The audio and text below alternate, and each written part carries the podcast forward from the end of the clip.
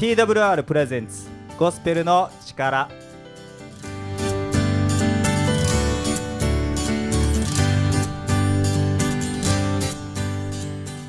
はい皆さんこんにちは。今日もゴスペルの力始まっていきます。今日のパーソナリティは小松がお送りします。どうぞよろしくお願いいたします。今日はですねもう早速ゲストをお呼びしたいと思っております。今日はですねなんとソウルからこの番組の出演のために来てくださいました、まあ、皆さんも落語といえばこの番組で福音落語を聞いてくださっているんじゃないかなと思うんですけども福音落語をですねメッセージしてくださっている先生なんですけどもソウルから今回来てくださいました。じゃあ早速お呼びしたいと思います。平島先生よろしくお願いいたします。はい、ソウル日本人協会福牧師平島のぞみこと福音落語家南帝ゆあいたの名をこういうふうに申しております。今日はわざわざこの番組のためにソウルから来てまいりましたというわけではありませんけれども今日は皆さんと共にしばらくの間福音落語でお楽しみいただければと思います。はいありがとうございます。わざわざ来てくださったことありがとうございます。はい。ということでですね今日はあの一緒にですね収録していって途中ですねあの落語をですねお願いしていますのでまた落語をみんなで聞きたいなと思っておりますけどもそのなんて友愛ってどういう意味が込められているんですか？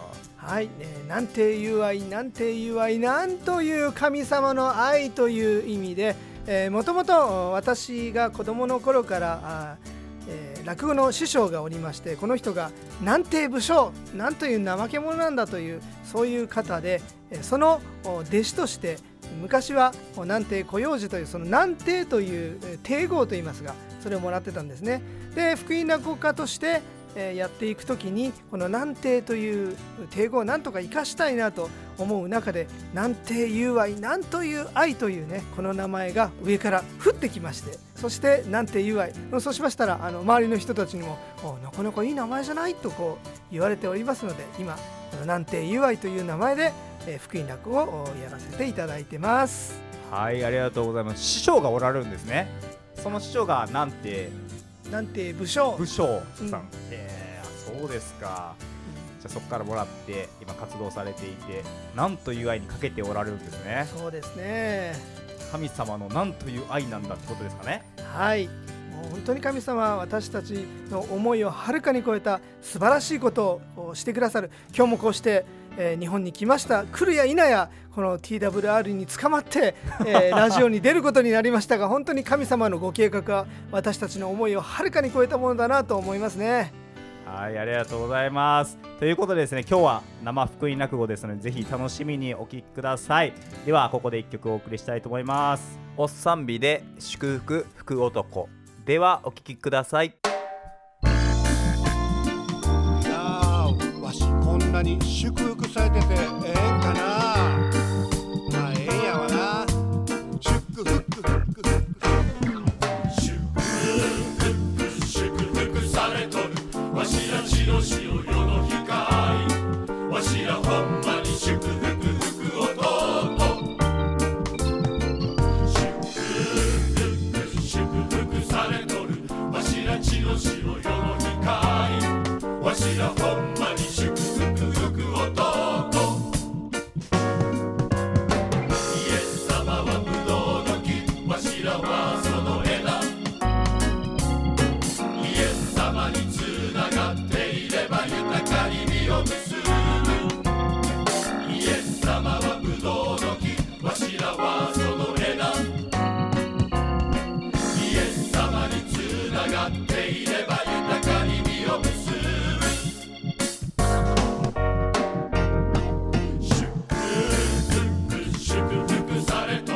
わしら血の塩世の光。わしらほんまに祝福福男祝福祝福されとる。わしら血の塩世の光。わしらほんまに祝福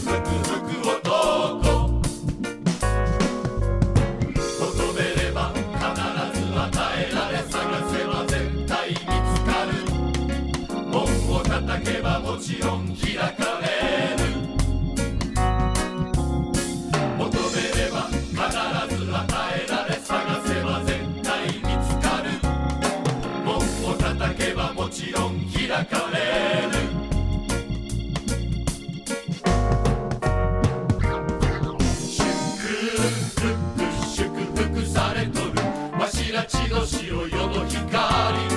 わしらほんまに祝福福男遠慮はいらんお題もいらん。あんたにいるんはこの祝福や。はい皆さんお待ちかねの落語の時間になりました。じゃあ早速振りたいと思います。なんて友愛で幸せハッピーです。ではお願いいたします。えーこれからは福音落語家なんて友愛しばらくお付き合いをお願いいたします、えー私本業韓国ソウルの日本人協会で牧師をしておりますがこうして時々福音落語もやっております、えー福音落語のネタとして古典落語の福音化ということをやってきました。落語好きの方ならどなたもご存知の福音落語のネタをキリスト教的にするとどうなるかなどということにチャレンジしてきました。いくつかのネタを作ってまいりました。またその他日本の昔話を元にしたオリジナルネタもございます。で今日はそれとはちょっと毛色が違いまして初めて聖書を元にしてお話で、えー皆さんのお時間を頂戴いたします。あえて聖書のどこの箇所とは申し上げませんのでもし聖書をご存知の方いらっしゃるならあああそこねとニヤッとしていただければ幸いです。時は昭和の初め頃朝鮮半島韓国では現在韓半島と申しますがその地域が日本の植民地だった時代のお話です。日本の東北地方のある農村にある一家がおりました。ご主人の五一さん妻のおさちさん幸せと書きますおさちさん、え若太郎と正次郎という2人の息子4人家族でございます。この一家自分の田んぼと畑を持ち割と豊かに暮らしておりましたが当時の日本は昭和大恐慌時代やがて戦争に突入していく前経済的にも政治的にも不安定な中にありました。えー片手加えて東北地方の大凶作という中でこの一家の暮らしも大きな変化を迫られていました、はあ、ダメだ。このままじゃやっていけねえ。おっか若庄司。いっそのこと俺たちは朝鮮に渡ろうかと思うんだ。あっちのお役所で農業指導者の仕事があるそうだから。お前さん私たちはお前さんの言う通りどこへだって行くよ。そうだお父っつぁん。お父っつぁんの思う通りにしてくれ。そうかおめえたち本当にすまねえ。生まれ育ったこの故郷を離れなきゃいけねえ俺たちを本当に許してくれ。こうして一家は朝鮮に渡ることになりました。当時の朝鮮申し上げました通り日本の侵略による植民地化にありました。朝鮮の方々に対する日本人の差別は相当ひどいものもありましたがこの一家にはそんなことは全くなく朝鮮の方々にもとても慕われておりました。やがて年頃になった2人の息子たちそれぞれお嫁さんをもらいます。兄嫁はプンジャさん。弟嫁はウジャさんという朝鮮のお嫁さんです。お嫁さんたちもこの家の温かい雰囲気にすぐ馴染み一家はますます幸せいっぱいに暮らしておりましたが工事魔王子との言葉通りご主人の五一さんが病に倒れて亡くなります。続いて2人の息子たちも相次いで兵隊に取られこれもほどなく戦死の知らせが届きます。6人家族はとうとうあっという間におさちさんと2人のお嫁さんだけになってしまいました。そんな頃昭和20年8月15日日本の長い戦争が終わりました。朝鮮の方々にとっては長い間待ちに待った解放独立の時でありましたがそれまで朝鮮我が物顔に支配してきた日本人にとっては自業自得とはいえ誠に肩身の狭い日々が始まります。ところが朝鮮の方々にとって喜びであったはずのこの解放独立その喜びもつかの間半島はアメリカと当時のソ連という2つの超大国の思惑の中で分断させられます。韓国と北朝鮮という今も続く2つの国になってしまいしかもその2つの国が間もなく戦争を始め混乱は極まりました。そんな中でおさちさんとうとう二十数年ぶりにふるさと日本に帰ることを決心いたします。プンジャウジャあなたたちはもう実家に帰りなさい。あなたたちはまだ若いです。神様があなたたちを祝福してくださって良い嫁ぎ先がこれから見つかりますように。いいえお母様。私たちはあなたと一緒にあなたのお国に帰ります。ダメです。娘たちよく聞きなさい。あなたたちの夫となるような息子はもう私にはいないんです。行きなさい。仮にもし私が今夜誰かに嫁いで子を産んだとしてもその子が大きくなるまで待つつもりですか？それまで夫を持たないつもりですか？それはいけない。あなたたちよりも私の方がずっと辛いのです。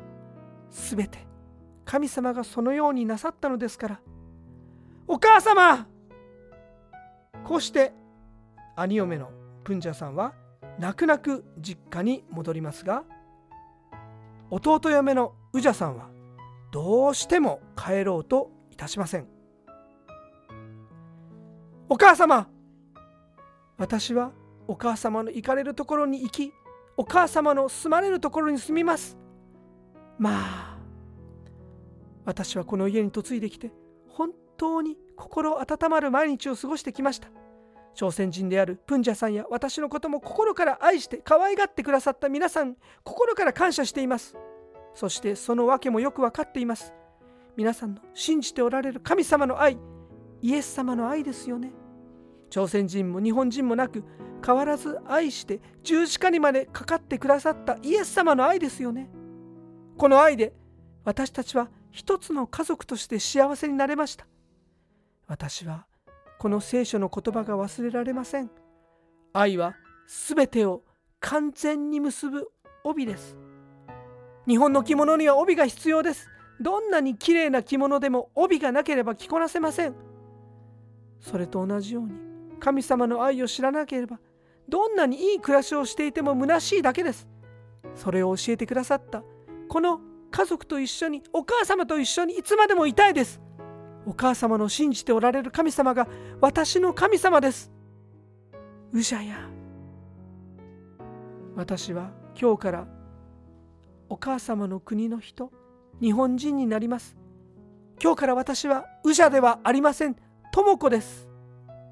こうしておさちさんとウジャさんは改め智子さん二十数年ぶりにふるさと日本の東北の地に帰ってまいりました。まあまあちょいとちょいとあのおさちさんが帰ってきたよ。いやおさちさんずいぶん久しぶりだね。本当に皆さんお久しぶりです。でもねこれからは私をおさちと呼ばずおしかと呼んでください。今の私は幸せのおさちではなく辛いことがたくさんありすぎていつもしかめっ面ばっかりしてるんですから。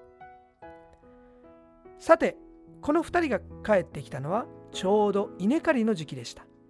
智子さんおさちさんと2人で食べていくために早速働きに出ようとご近所の太田さんという家の農家の稲刈りの手伝いに行くことになりました。この太田さん名前の通りたくさんの田んぼを持っている大きな豊かな農家です。ところがこの太田さん偶然にもおさちさんの亡くなったご主人の親戚でした。しかもこの太田さんもまたとても情け深い人でした。おいおいあの若い娘は誰だ？あああの朝鮮いやあ今韓国って言うんだな。ああそこから帰ってきたおさちさんじゃなくておしかさんか。のお嫁さん。うん。名前は？うんうん。とも子さん。おおあじゃあ分かった分かった。じゃあそしたら手間は多めに計らってあの人が刈り取った分はもう全部そのまま持たせてやりなさい、えー、まだ持てるようだったらもっともっとたくさんあげてね。うん。それからお昼には私たちと一緒に食べるようにどうぞ呼んであげてくれ。うん。遠慮するかもしれないけど、まあ、構わずね連れてきて一緒に食べさせるようにねそうしなさい。そんなわけでとも子さんお昼ご飯もいっぱいいただき夕方にはしょいきれないほどの稲の束を背負って帰ります。あとも子さん。こんなに稲をいただいてきてお手伝いの手間には多すぎるわ。一体どこの田んぼで働いてきたの？こんなに目をかけてくださった方に神様の祝福がありますように。それがお母様太田さんとおっしゃる方の田んぼなんです。お昼も食べきれないほど分けていただいて私お母様にも持って帰ってきたんですよ。ああ太田さんの家。そう。あの家にも神様の祝福がありますように。神様は生きている者にも死んだ者にも惜しみなく祝福をくださるお方ですからね。智子さん太田さんは死んだうちの人の親戚です。もう稲刈りが終わるまでよその田んぼには行かないようにしなさい。あの人の田んぼで働いていれば辛い思いもしないで済みます。こうしておさちさんととも子さん日々暮らしておりましたがやがて稲刈りも終わります。とも子さん今日はよく聞いて私はあなたが幸せになれるように考えたの。今夜太田さんはきっと刈り取った稲を脱穀するはずです。あなたはとっておきの着物を着てもみ打ち場に行きなさい。ただあの人が仕事を終えて食事をし休まれるまで見つからないように隠れていなさい。そしてあの人が横になったらそっと行って枕元に座っているんです。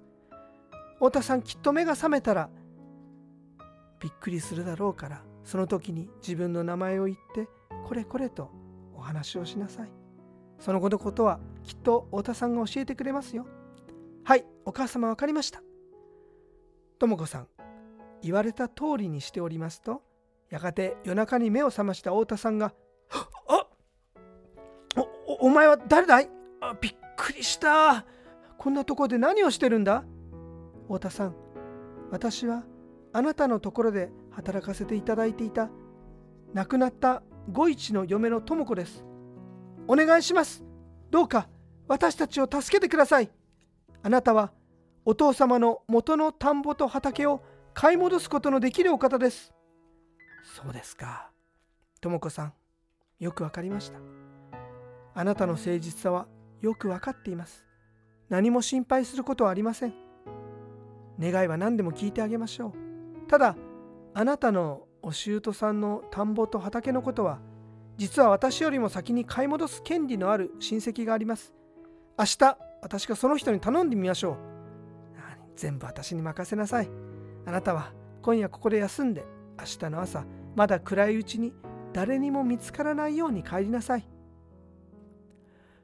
ああおかえりとも子さん。どうでしたか？お母様言われた通りにいたしました。太田さんは全部私に任せなさいとおっしゃってくださいました。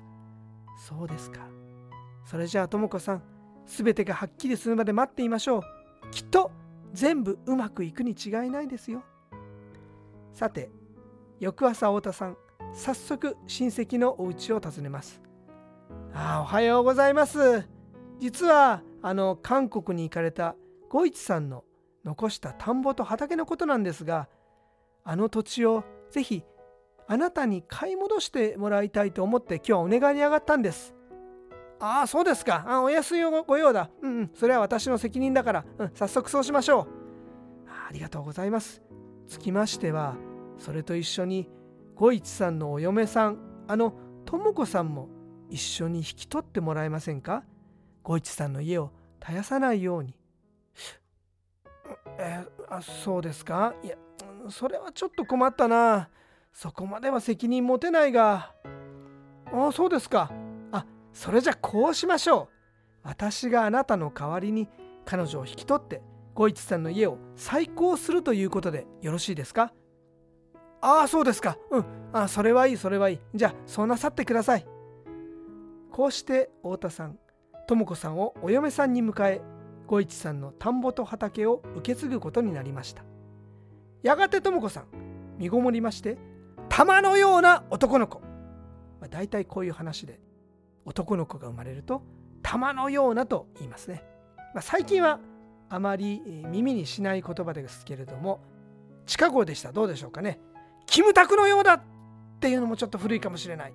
韓流スターのようなヨン様のような BTS のようななんていう愛のようなまあそれぞれ皆さんの頭の中でいい男のイメージを思い浮かべてくだされば結構ですけれども、とにかく男の子が生まれ、えー、本当にとも子さん太田さんおさちさん大喜びいたします。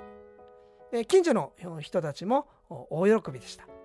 で早速この男の子の名前が決まりますが神様に仕える兵士という意味で四郎と名付けられます。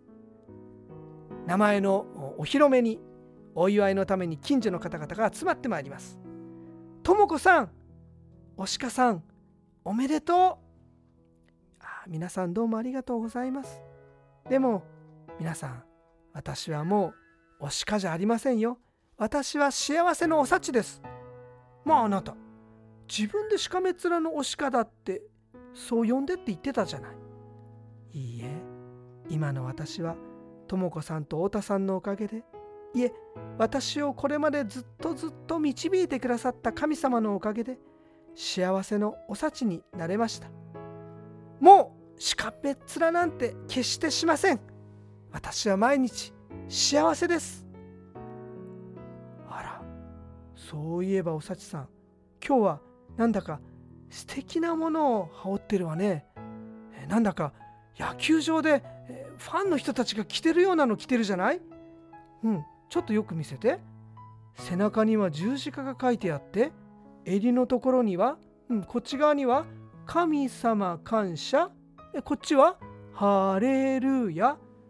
それは一体何おさちさん？ああこれ？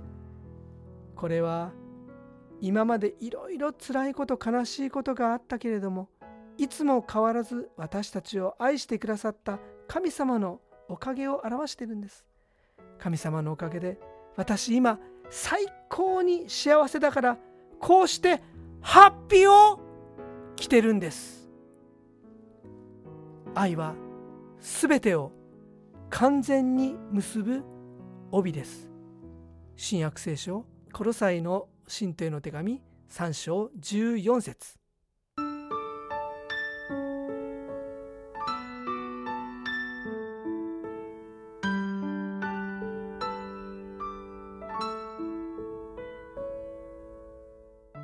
はいありがとうございました。ありがとうございました。はいなんていう愛さんでした。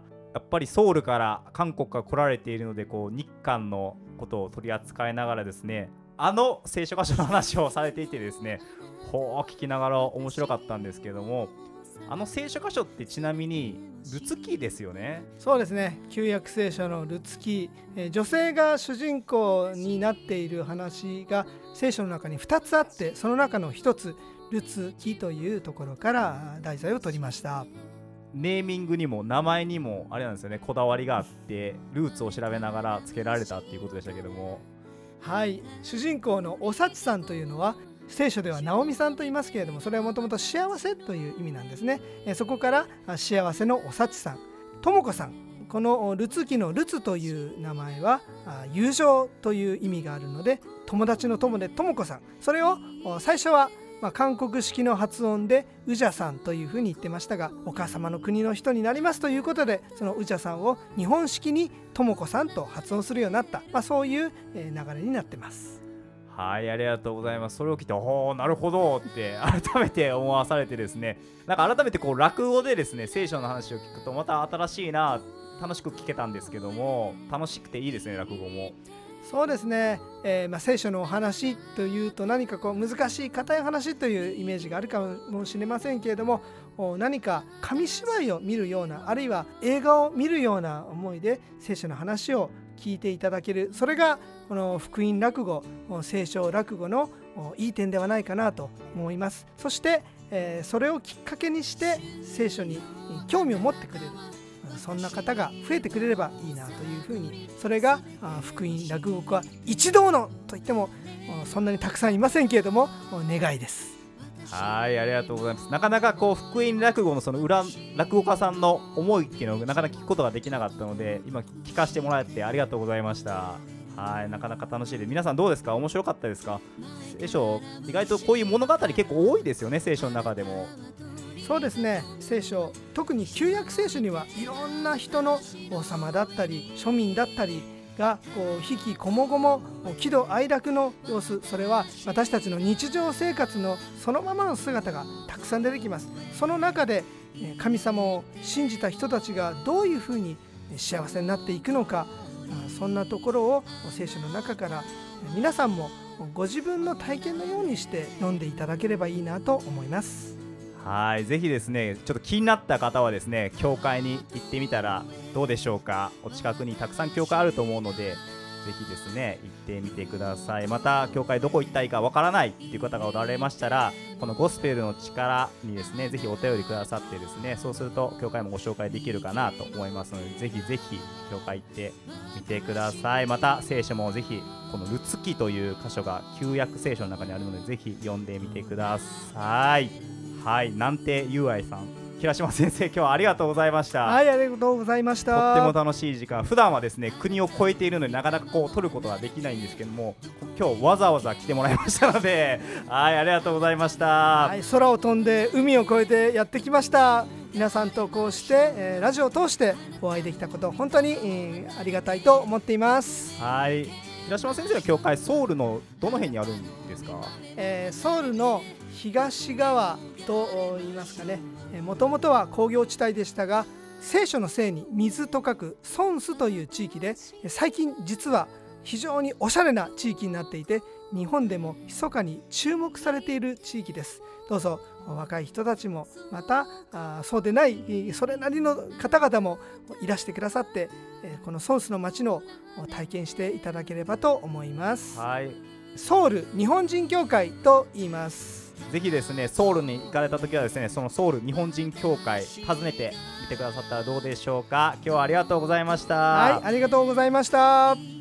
ゴスペルの力ではですね皆様からのお便りを募集しております今日落語を聞いて面白かったなとかこれどういうことだなとかルツキ読みましたとか教会行ってみましたっていう方がおられましたらぜひですねお便りを今お聞きのラジオ局にお送りくださっても構いませんしまたツイッターもやっております。ハッシュタグゴスペルの力をつけてですねぜひつぶやいてみてください。皆様からのお便りをどしどし募集しております。はいでは今日はこの辺でゴスペルの力を終わりにしたいと思います。今日もありがとうございました。はいありがとうございました。はいリスナーの皆さんまたお聞きください。ではさようなら。さようなら「たとえ私